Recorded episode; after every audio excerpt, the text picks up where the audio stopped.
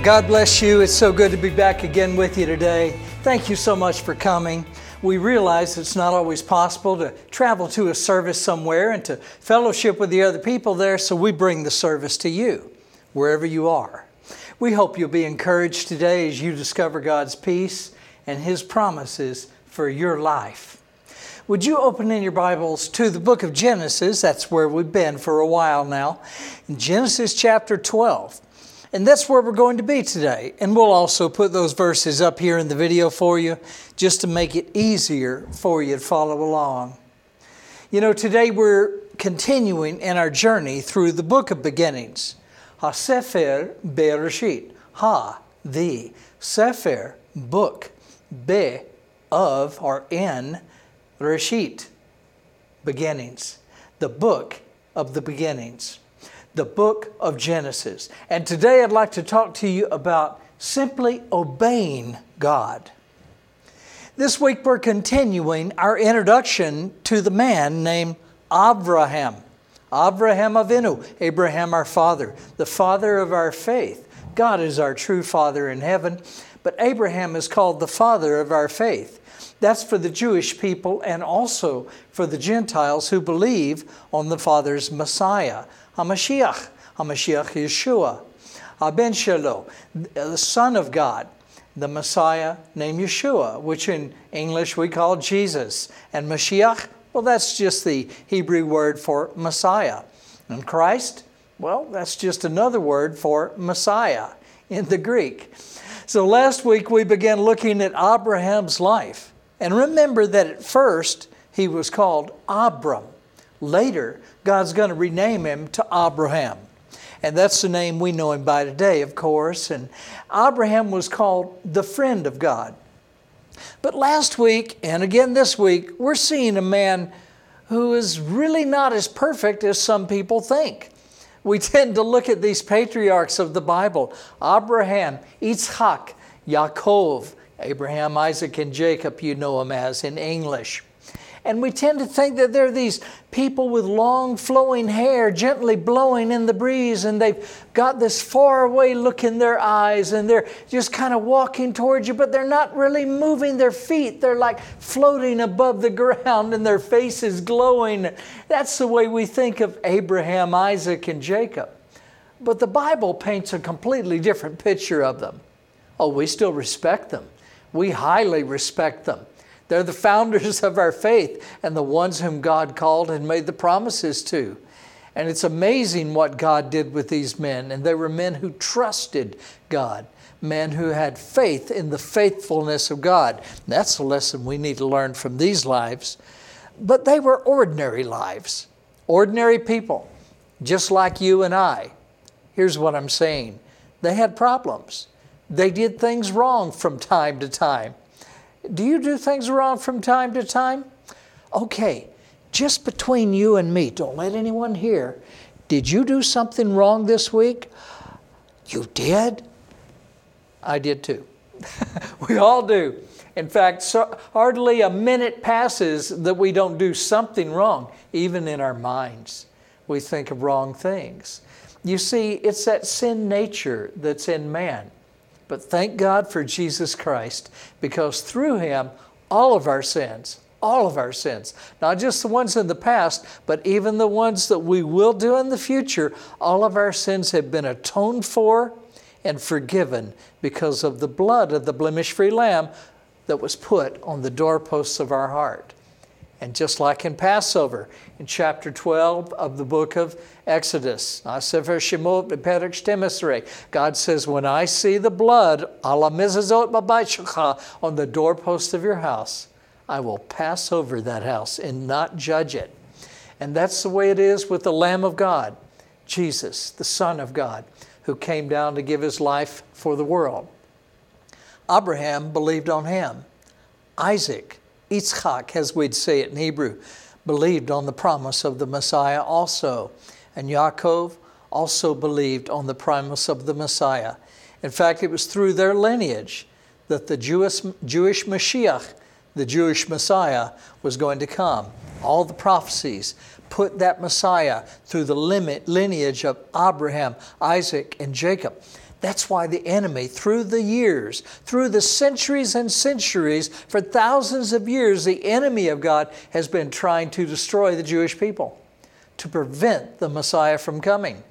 And now that he's come 2,000 years ago and gave his life for the sins of mankind, the enemy is trying to prevent him from coming back and ruling, reigning as Mashiach ben David, or Messiah, the son of David, the King Messiah not to die for sins again, but this time to rule and reign in righteousness and to receive all of those who have believed unto him into the kingdom of heaven.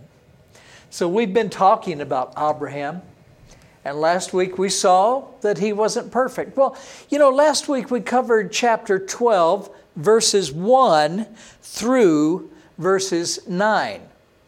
And we did that, and Today, I'm actually going to go back over those verses, but only very quickly, because there's something else there that I want you to see. And I was thinking about this this week, and the Lord brought this to mind, and it's really important for you to hear, I believe. So we'll just cover those first nine verses very quickly, and then we'll go over all of the other verses in chapter 12. And you go, now, Pastor Stephen, I don't like the way you said that. All of the other verses, I did that just for fun. There's only 10 other verses that we're going to go over. There's only 20 verses in Genesis 12. And so, fasten your seatbelts. Here we go. It's good to know that God worked with Abraham, isn't it? Because it shows that He will work with us too. Abraham wasn't perfect, and we don't always have to do the right things and be perfect for God to love us and work with us. That's why the glory and salvation only belongs to God.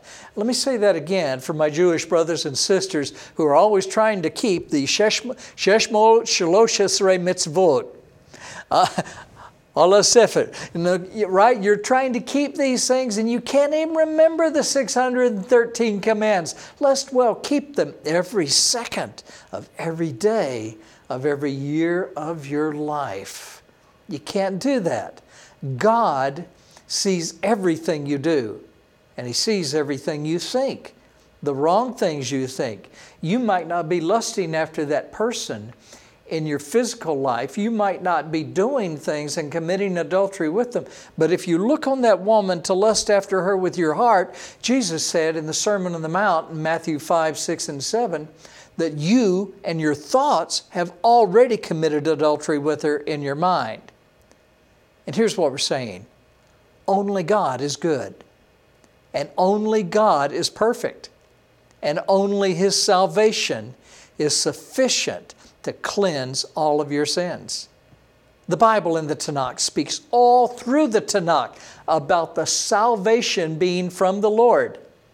And you know what? It's interesting because the word that it used is a form of Yeshua. That, that's because that's the word of, uh, for salvation in Hebrew as well. And so when it says salvation is from the Lord, well, guess what? That's saying Yeshua is from the Lord. Isn't that interesting? You see, you've been looking all over for it. If you're Jewish, you've been looking for this man Jesus to be in the Tanakh somewhere. And he's right in front of you on all of these pages. And you missed it, just like we missed it when he was in the temple. And now the temple no longer stands. So, what are you doing for your sins? You can't do the sacrifices at the times of day that they were prescribed to be done in the temple. And yet, God told you to do this at these times in the temple, at these places, at the temple as it was standing in Jerusalem, Jerusalem. And now you can't do those sacrifices for your sins. So, what are you doing about your sin? What are you doing for sin? Yeshua, the blemish free Lamb of God, just like the Passover lamb, was shed his blood for us so that we might be forgiven through his blood. Just like when God said he saw the blood of the blemish free lamb on the doorpost of the house, he would pass over that house in judgment again. You see, it all comes back to Pesach. We just celebrated Pesach a few days ago, celebrated the great salvation that God gave us and deliverance. And today you celebrate it and you're still looking back. But look back also to the cross. because the one in Exodus chapter 12 was talking about the Messiah who would come, and as the Lamb of God, he would give his blood for you. And if you believed on him, that blood was applied to the doorposts of your house. And when God sees the blood of his blemish free Son, his Mashiach, Yeshua HaMashiach, then he will pass over you in judgment. Here's what I'm saying you no longer have to worry about those 613 commands. You no longer have to worry about doing everything perfectly right. Who's kidding who? You stand on the corners, you wrap your tefillin, you do your prayers, and you appear to be righteous before everybody, but when you leave after doing that, in your heart, you know it's still not right. You know that. Because it's not possible for these actions and works to take away the sins. It's not possible. Where's the blood? What are you doing for the sacrifice? Your rabbis will tell you, oh, well, we call our prayers the names of the sacrifices. Well, that's nice, but where's the sacrifice? Where's the blood that's going to let God look at that blood and pass over you in judgment? You can't ignore that. There's a reason why the temple isn't standing anymore. It wasn't needed anymore. And yet, the Bible in the Tanakh says that one day it'll be standing again. But this time, it'll be for thanksgiving and offerings of praise to the Lord because the sacrifice for sins, once and for all, has already been given. It's already been atoned for, all of those sins, through the blood of Jesus Christ. God forgives us and He's patient with us in His mercy. None of us deserve His favor. In fact, we really deserve judgment for our sins, don't we? I think we all agree. Really, really honestly, deep down inside, we sense that those sins are still there unless God's been forgiving them through His Messiah. That's why the person of the Messiah is so important. He's not just a person who will bring peace, he'll give peace inside, real peace that stands the test of the storms that swirl around you. God will give you peace that a world can never take away. God will give you peace that will endure, peace that lasts. The peace treaties of this world come and go. They're broken, they're made again, and then those ones are broken. But God's peace is there to stay, and that's what the Messiah will give you. God is full of compassion. He's long suffering, not willing that any should perish, but that all should be saved. So he patiently waits. And here's where we get into our message today. He patiently waits for us to trust in his salvation and to be saved through his salvation not works of righteousness that we've done. In fact, the Tanakh says our righteousness is like filthy, dirty rags to God. That's what the Tanakh says. That's what your Jewish Tanakh, that's what that English Old Testament, the same book, that's what they say. That our righteousness is like filthy rags to God. You can make a mud pie for your mother when you're a little child but that's not any good for eating. It's not going to fill you up. It's certainly not going to taste good. It's filthy and it's disgusting to look at when you think about it as food. That's the way our works of righteousness are, according to the Tanakh, like filthy rags before God. But when God does it, oh, look out. He does it perfectly all the dominoes fall, all the pieces of the puzzle fall into place together, and the beautiful picture of what God has done emerges. In Yeshua, the Mashiach. Yeshua HaMashiach, the Lamb of God, because all who believe on Him are saved from judgment. You know, when we see the life of Abraham, we see the patience of God. Let's look at how God used an ordinary man. A man who was not perfect, and yet God still worked with him and called him to a wonderful calling. A calling that blessed the entire world. Let's look now at the life of Abraham. Last week we covered the first nine verses. We're going to cover them again. There's things we need to learn, so let's briefly look at them again. So, beginning in chapter 12, verse 1, very briefly as we go through these first nine again, it says, Now the Lord had said to Abram, Get out of your country, from your family, and from your father's house, to a land that I will show you, and I will make you a great nation. I will bless you, and I will make your name great and you shall be a blessing. And I will bless those who bless you, and I will curse those who curse you. And in you all the families of the earth shall be blessed. So Abraham departed as the Lord had spoken to him, and Lot went with him. Now, Abraham was 75 years old when he departed from Haran. Remember that. He was 75 years old when he departed from Haran. Then Abram took Sarai, his wife, and Lot, his brother's son, and all their possessions and all they had gathered, and all the people that they had acquired who, who joined them to serve them and be part of their community in Haran. And they departed to go to the land of Canaan, what today is modern day Israel. And so they came to the land of Canaan, verse 6. Abram passed through the land to the place of Shechem, as far as the terebinth tree of Moreh. And the Canaanites were then in the land. Verse 7 then, then the Lord appeared to Abram and said, To your descendants I will give this land. And there he built an altar to the Lord to give thanks to him, the Lord who had appeared to him. Verse 8 then continues, and he moved from there to the mountain east of Beit El, Bethel as you would say it in English, Beit El, the place of God. And he pitched his tent with Beit El on the west and Ai on the east. And there he built an altar to the Lord, giving thanks to the Lord again for his faithfulness. And he called on the name of the Lord. Verse 9. So Abram journeyed, going on down toward the south more. Now, let's talk about those real quickly before we get into the rest of the verses and finish this chapter up today. God called Abraham to go to Canaan. Isn't that what he said in the first verses there? Get out of the land of Ur of the Chaldeans, leave your country, leave your father, leave your family, and go to the land that I will show you. God called him to go to Canaan. Acts chapter 7 Stephen, when he's recounting the history of the Tanakh and the Torah, says that Abraham got that call in Ur of the Chaldeans. So we know from Acts chapter 7 that he had been in Ur of the Chaldeans before he had gone to Haran. In fact, the very first verse in this chapter said, Now God had called Abram and he said he called him to this other country. When it says he had called him, that means that that had happened before the things in the last few verses of chapter 11, the previous chapter in the book of Genesis.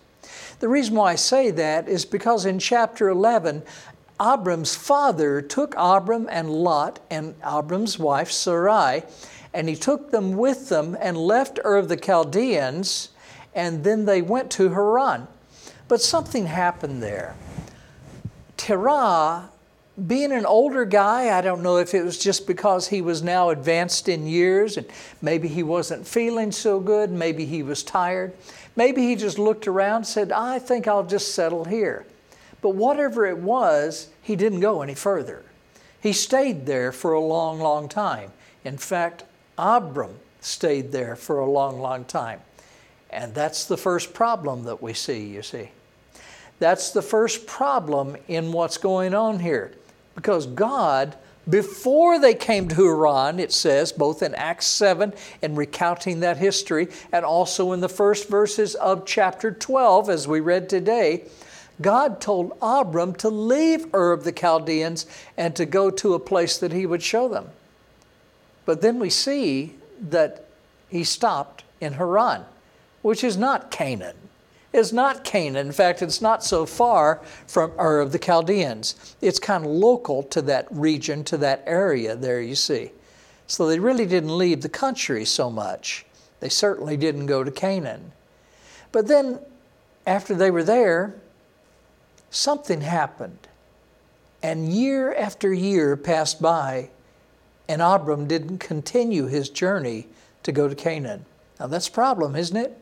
You see where I'm going with this? Because God told him, Get out of your country, leave your father's house, and here he is in that country with his father still. Oh, they went to a different city, but they did not go to the land that Abram was supposed to go to, to Canaan.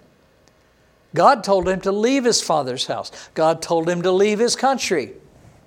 Well, he traveled. And just like some people today, he said, Well, I'll do what God said, but I'll start out just to show God how He can trust me to do what He wants. I'm His man. I'll do whatever He wants. And then He goes forward, but after a while, He kind of forgets about the calling of God. And He did take His father, and God said not to take His father. Now, we really don't know what happened there. It might have been because Terah, his father, was older, might have been because he had been sick, might have been because he was just stubborn and he refused to go and he wanted to live there at Haran. But Abram didn't leave his father. And God told him to leave his father's house. And so here's Abram waiting in a holding pattern, being delayed year after year after year after year. What about that calling of God? We give Abram credit that he left Ur of the Chaldeans we give him credit that God told him to do something and he started to do it. He did half of it. He left to go somewhere, but on his way there, he just got sidetracked. And a lot of people today get sidetracked from the calling of God. God calls them to do something. You know where I'm going with this. God calls them to do something, but before long, they think other things have come up. Oh, well, this has come up though, and now I can't continue my call. There's a problem here, and, and I've got to do this, or I've got an opportunity with this job. I can stop, I can work in this job. I don't want to go over there like God said. I'll work in this job, I'll save up a lot of money, and then later I'll go over there like God said. And then I'll have money to support myself and everything. You're thinking in human reasoning. And human reasoning is not God's reasoning. Remember, in the book of Isaiah, God said, My ways are higher than your ways, says the Lord, as the heavens are above the earth, and my thoughts higher than your thoughts, as the heavens are above the earth. So when you come up with a thought in your human, fleshly, mortal mind, how is that what God wants to do? It's better to simply obey God. It's better to obey God without having to understand it all, without adding your own things to the plan, without taking God's plan and trying to change it to where you like it better, or to where you feel safer, or to where you feel more secure and like things are better organized with your plan and the changes that you've made to the plan of God. Abram was making some changes. He didn't continue on to Canaan. He got sidetracked. And sometimes we get sidetracked. And oh, we're really good at coming up with excuses, aren't we, about why we got sidetracked. Well, God, I'm sure you'll understand there's some things I have to do here. If I can stop here for a while and everything, and the girls say, and maybe I'll find a husband here, maybe a guy who's not married says, maybe I'll find a wife here, because then that way I won't be alone when I travel. Well, if God called you when you were alone, why don't you just go forward on that calling in whatever condition you were in when God called you? If He wants to bring you someone else, that's fine, He'll do it. And oh, by the way, when He does it, it'll be the right person. It won't be someone that you just thought was the right person because His thoughts are higher than your thoughts as the heavens are above the earth. His ways are higher than your ways as the heavens are above the earth. God knows the future. Did you ever think about that? You don't know the future. You don't know how things are going to work out. You don't know what problems are going to come about. God called Abram to leave his father's house, and he didn't. He took his father with him. And now he's stuck for years and years and years in Haran. Supposed to be in Canaan. But I want you to know something. Even though Abram delayed, later after his father Terah died in Haran, God then spoke to Abram again. And he told him again to go to Canaan. That's interesting to me. You know, most of us would have said, Well, here I am again. You ignored me the first time. I told you to do this. No, you didn't do that. You did this instead. You thought you were smarter. So you stayed there. You did this. You delayed. And now look, it's what happened and everything. We wasted all those years and years and years upon years. All because you thought you had a better idea. God didn't say that to Abram. God didn't act judgmental at all to Abram. After all those years, when his father died, God simply came to Abram again and told him again, okay, now go to Canaan. That's the patience of God. That's the love of God. The patience of God, not to condemn you, but to use you. And during all those years that you've been waiting, all those years that had wasted, Abram didn't simply obey God. He ignored God, it seems like. But he was probably wondering where God was. No doubt, as he was there in Haran, there were trials that came up over those years and years that he was in Haran.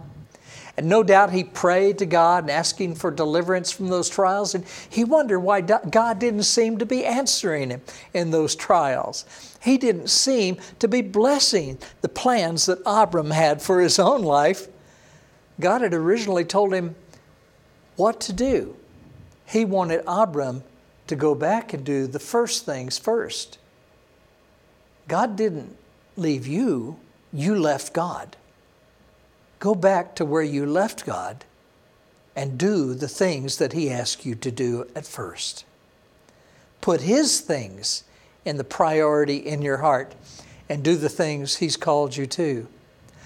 You see, God wanted Abram to simply obey His commands, to simply obey His instructions, to go to the land of Canaan.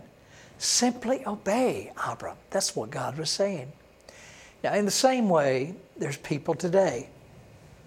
Some of you might be one of them. I'll go out on a limb here. Some of you are some of these people who are not in the place where God has called you to be. You're not in the place that God's called you to be, and you know it. God called you to do something, and you didn't do it. You might have started out, and you might have had great hopes when you started out. Some of you didn't even start out. But after a while, you just forgot about it all.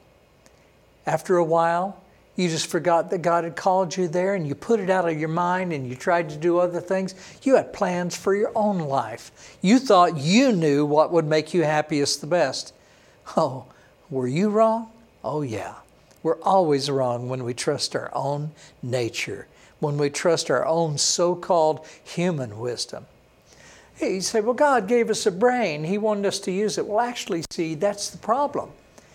Is He gave you a brain that you use instead of faith in your heart, trusting Him with life. You're not obeying God if you don't do the things He's called you to do. If you don't go to where He's told you to go. If you don't do what He's told you to do, you're not obeying God after a while, you begin to wonder where God's blessing is in your own life and why He's not answering your prayers. Oh, He's still there, exactly where you left Him, waiting patiently for you to return and simply obey and do what He told you to do at first. You can't take that second step because you never took the first step. You can't run until you first walk. God knows what He's doing. You need to simply obey God. And then at exactly the right time, the next step will come, and you'll have the peace and the confidence inside knowing that you're in the Lord's will, doing what He's told you to do. You're doing what He asked you to do. You're obeying God. So pray And then seek wisdom from God's Word to make sure that it's God that's telling you this. He will never tell you to do anything contrary to His Word. So you check it out. You make sure. But you take the initiative to pray and then seek wisdom in God's Word and pray for wisdom and then simply obey. Simply obey. You'll know that it's God who's talking to you if it agrees with His Word. God never goes against His Word. It says in the Tanakh, in fact, that God honors His Word above all His name. So see what His Word says and then simply obey. Simply obey. Now we get on with the next verses in chapter 12. And here's where we're going to go on through these 10 verses or so and finish this chapter up real quickly. It says in verse 10 as we continue on now, there was a famine in the land, and Abram went down to Egypt to dwell there, for the famine was severe in the land. Verse 11 then continues, and it came to pass when he was close to entering Egypt that he said to Sarai, his wife, Indeed, I know that you're a woman of beautiful countenance. He was saying, You're beautiful. And then verse 12, therefore it will happen when the Egyptians see you, they will say, This is his wife. And they'll kill me, but they'll let you live. They'll kill me to try to get to you. So verse 13 says, Please tell them that you're my sister, so that it may be well with me, and I'll be safe for your sake, and that I may live because of you. So it was when Abram came into Egypt that the Egyptians saw the woman, that she was very beautiful. The princes of Pharaoh also saw her and commended her, recommended her, if you will, to Pharaoh. To Paro is how we say it in Hebrew, Paro. And then the woman was taken to Paro's house. And Paro treated Abram well for her sake. He had sheep, oxen, male donkeys, male and female servants, female donkeys, camels. All of these things you see Paro, the king of Egypt, had given to Abram in exchange for his wife, thinking it was Abram's sister. But look at what happened in verse 17. But the Lord plagued Paro and his house with great plagues because of Sarai, Abram's wife. Now, Paro called Abram, it says in verse 18, and said, What is this that you've done to me? Why did you not tell me that she was your wife? Why did you say, She is my sister? I might have taken her as my wife. Now, therefore, here is your wife. Take her and get out of here. Go your way. So Paro commanded his men concerning Abram, and they sent him away and his wife and all that he had. This is another time now, the second time, where we're seeing Abram is not trusting God. Again, in these verses, look how messed up things got when Abram followed his own instincts, his own thoughts, instead of simply obeying God. Here's what I mean God didn't tell him to go to Egypt, God told him to go to Canaan. It didn't matter that there was a famine in the land. God would provide for Abram. He can make food from the rocks. He can make bread from the rocks of the earth if Abram had simply obeyed God. But Abram didn't only have just that problem. He told his wife to lie. There's a verse in the book of Proverbs in the Tanakh that says, God hates deception of any kind. Now, I know there's some of you, maybe Orthodox Jews, maybe Christians too, that feel like the end justifies the means. In other words, you can do any kind of sin you want as long as you end up in the right place. That's not what God says. God says He hates deception of any kind. If you're trying to be a spy for the Lord, well, guess what? God hates deception of any kind. God doesn't have any secret agents. He doesn't want you to be a secret agent and not tell people about His Mashiach and His salvation in His Son, Yeshua HaMashiach. He wants you to tell them. He doesn't want you to be a secret agent. He doesn't want you to deceive people into thinking that you're somebody else that and you're not really a believer trying to save yourself from being persecuted. the prophets of God, the apostles of God, early Christians were all persecuted. The righteous Jews were all persecuted for their faith in God. You see, the real test in your faith is not when everyone thinks well of you and everyone else believes and you're around other people just like you who believe in the same God.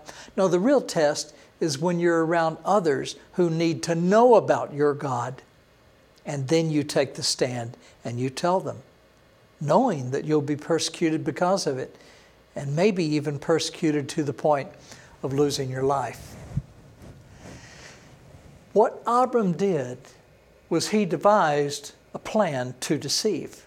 He told his wife to deceive. He told her to lie. Now, why is he doing this? He doesn't yet know God enough to know that God cares for him. God brought him all the way to the land of Canaan, all the way through it, and now down to the south part of Canaan. And he's facing the border with Egypt there. God's been faithful in carrying him through all of this way and blessed him and multiplied his possessions and the people who had joined his company. He now had all these people surrounding him, a community of people that were loyal to him, that served him, and he took care of them and provided for them. And God caused all that to happen. And now, for some reason, Abram's afraid. He's afraid that God probably won't provide for him, or, or God can't protect him against all these Egyptians, and they might steal his wife and they might kill him to get to her. And come on, Abram, what are you thinking? Remember the faithfulness of God? Well, He can care for you now, too, as you go down into Egypt. But again, we are confronted with the fact that God didn't call Abram to Egypt, called him to Canaan. Didn't call him to Haran, he called him to Canaan. You see? And Abram is using his own thoughts, his own logic, that brain that God gave him, instead of trusting God. Now, you can use your heart and you can use your brain to worship God and seek God and give all your cares and problems to God. But don't use your brain to try to replace God because it won't work. You'll mess up every time. And that's exactly what happened here.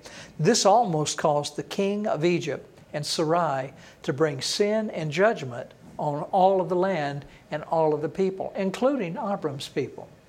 It was the mercy of God to inflict the people and the land of Egypt to keep the king from sinning, so God wouldn't have to do a severe punishment against the people. And in the end, it was pretty humiliating for Abram. Here he was, the man of God, the friend of God, in a pagan land, being caught lying and deceiving by a pagan king who had to rebuke this man of God for lying. No, the ends are not justifying the means. You do the right thing and God will justify you. That's how it works. You do the right thing, and God will justify you. But here, this pagan king rebukes Abram, kicks him out of the land, and Abram, left in shame, and returned to the place where God called him. Remember what we said? If you find that you're in the wrong place and you're not doing what God said, go back to the place where you left him. Do the first things first. Simply obey. Even in the famine, God would protect Abram and provide for him. It's always better to trust in God than it is to trust in yourself and other men. But notice that Abram did the right thing in the end. He returned to the place that God told him to be. And in the same way, when you find yourself out of the will of God, ask God for forgiveness and then return to the place where you left Him and report for duty willing at last to do the thing that God had asked you to do. Simply obey God. Now, as we think about this chapter, it was a short chapter, and just want to kind of say that here's what I'm trying to say today. When God calls, answer the calling. Simply obey. When God gives you something to do, don't run from the Lord like Jonah did. Remember, he didn't want to go to Nineveh. Simply obey. Don't ignore God and hope He'll forget it and He won't notice. oh, yeah, He will notice. And no, He won't forget it. You'll know about it. And in your heart, it'll be haunting you all of that time until you return to the place that you left God and you do the thing that He's asked you to do. You simply obey.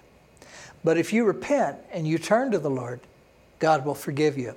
And He'll give you a new start without any condemnation, just like He did Abraham, without any condemnation, without any judgment. He will begin using you again just as if it never happened. Simply obey. When God shows you what He wants you to do, simply obey the Lord. Your life will not be greatly blessed, and your spiritual growth will not thrive until you return and do the first things first. Here's what I'm saying God has a plan for your life, and it's a wonderful plan. Plan to give you a hope and a future. Just let Him take your life to where it needs to be. He knows what He's doing. He loves you greatly. He longs to care for you and watch over you as His child. He knows the future. So He knows where to place you today so that you'll be safe tomorrow. Go back and do the first things first. You take that first step, then God will have that second step ready for you. Pray, seek wisdom in the Word of God, and then simply obey. Now, next week we're going to be in chapter 13. It's going to be an amazing chapter. You don't want to miss this. If you're Israeli, if you're Jewish and you care about Israel, this is the very chapter in chapter 13 where God gives the title deed to Abram for the land of Canaan, which today is Israel. You don't want to miss it. Bring a friend. I'll see you then. Now, today, what are you going to do with this? What are you going to do with what you've heard? What are you going to do with your life more specifically? Why don't you give your life to God right now, today? You know, if you call out to Him, He'll hear that cry and He'll answer you. He'll rescue you from the darkness that you're in and He'll shine His light on your heart and you'll be given newness of life. He'll change you into a new person throw all those past failures away. You'll be made completely new, given a new start, and He'll give you everlasting life in heaven. That's guaranteed by God Himself. We want to give you an opportunity to believe on Jesus as the Messiah and Lord today and to receive God's peace in your life. You can be saved and given everlasting life in heaven by simply believing that God sent His one and only Son into the world to save us from judgment. You can pray something just like this. You can repeat it after me if you'd like. Just say, God, I do want to know you and have that real peace in my life. I believe on your Son. I give my life to you. Thank you, Lord. Now, if you prayed that prayer, God heard you. And He's already started working in your life. You may not feel it yet, but a small seed's been planted deep down in your heart. And over time, you'll begin to see the wonderful changes that God's making in your heart. Get in a good Bible based church. Learn about Him in His Word and talk to Him every day in prayer. He's going to do amazing things in your life.